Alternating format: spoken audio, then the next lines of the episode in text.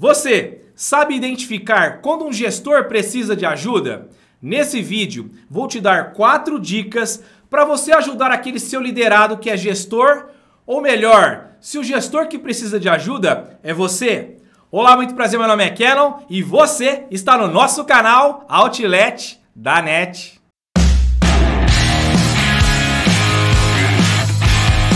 Veja bem, saber identificar analisar e ajudar um liderado é algo simples para a maioria dos gestores. Mas eu te faço a seguinte pergunta: e quando quem precisa de ajuda também é gestor?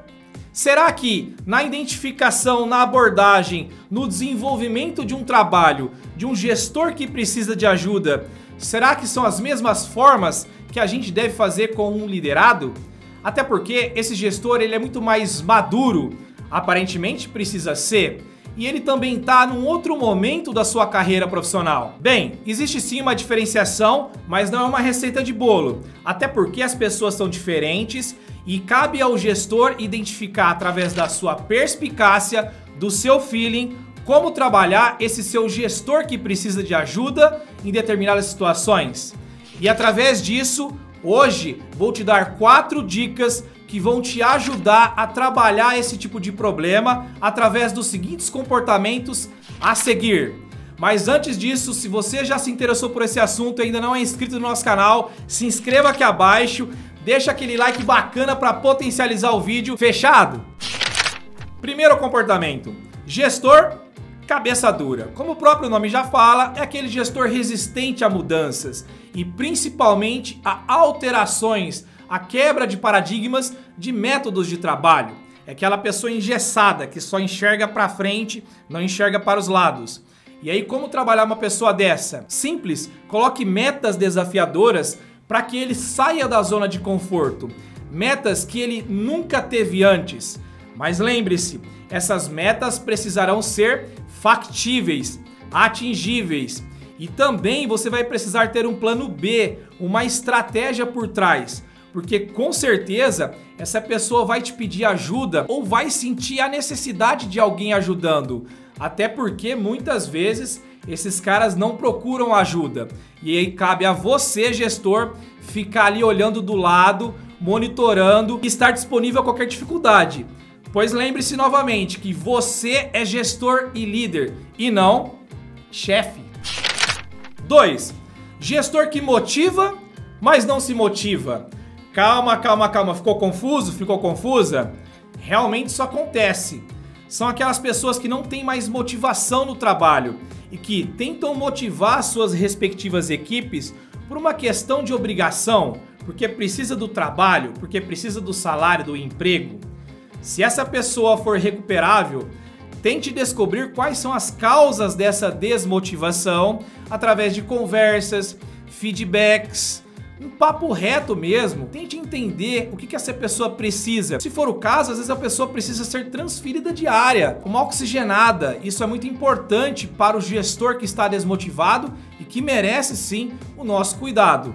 E nesse caso específico, sugiro e oriento que você procure o RH da sua empresa. Terceiro comportamento, o sabichão. O gestor sabichão é aquele que dá mais problema e que geralmente é o que mais quebra a cara. É uma mistura do gestor cabeça dura com arrogante. E se você ainda acha que vale a pena trabalhar, desenvolver, investir nesse gestor, vá em frente. Só que você vai precisar ter muita inteligência emocional, pois será um trabalho árduo. Ah, Kenon, mas como eu faço isso? Na minha opinião, você pode pedir um relatório uma análise sobre a área que ele atua, sobre as atividades que ele faz e peça para ele apresentar para você. Após essa apresentação, você vai fazer uma análise até do comportamento dele, como ele se comporta em te apresentar isso. Óbvio que você vai precisar conhecer também da área que ele atua, você vai precisar entrar no universo dele, conhecer cada vez mais as minúcias e os detalhes para você não tomar uma invertida na sua análise. Faça feedbacks e mostre os pontos de melhoria, sempre com sugestões de desenvolvimento, criatividade e positivas. Garanto que ele abrirá a cabeça.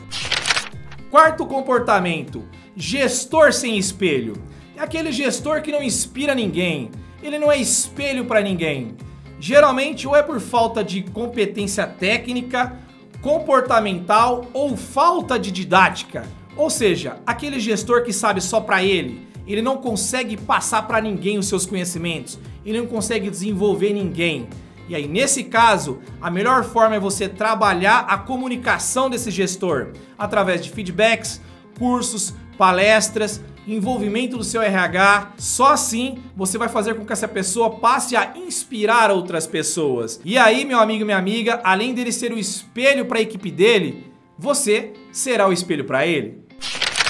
E aí, gostou desse vídeo? Fez sentido para você? Se você acha que liderar, ajudar e desenvolver pessoas os seus liderados é difícil, fazer isso com liderados gestores é muito mais. Por conta da maturidade, por conta da formação de opinião, por conta que são pessoas mais resistentes.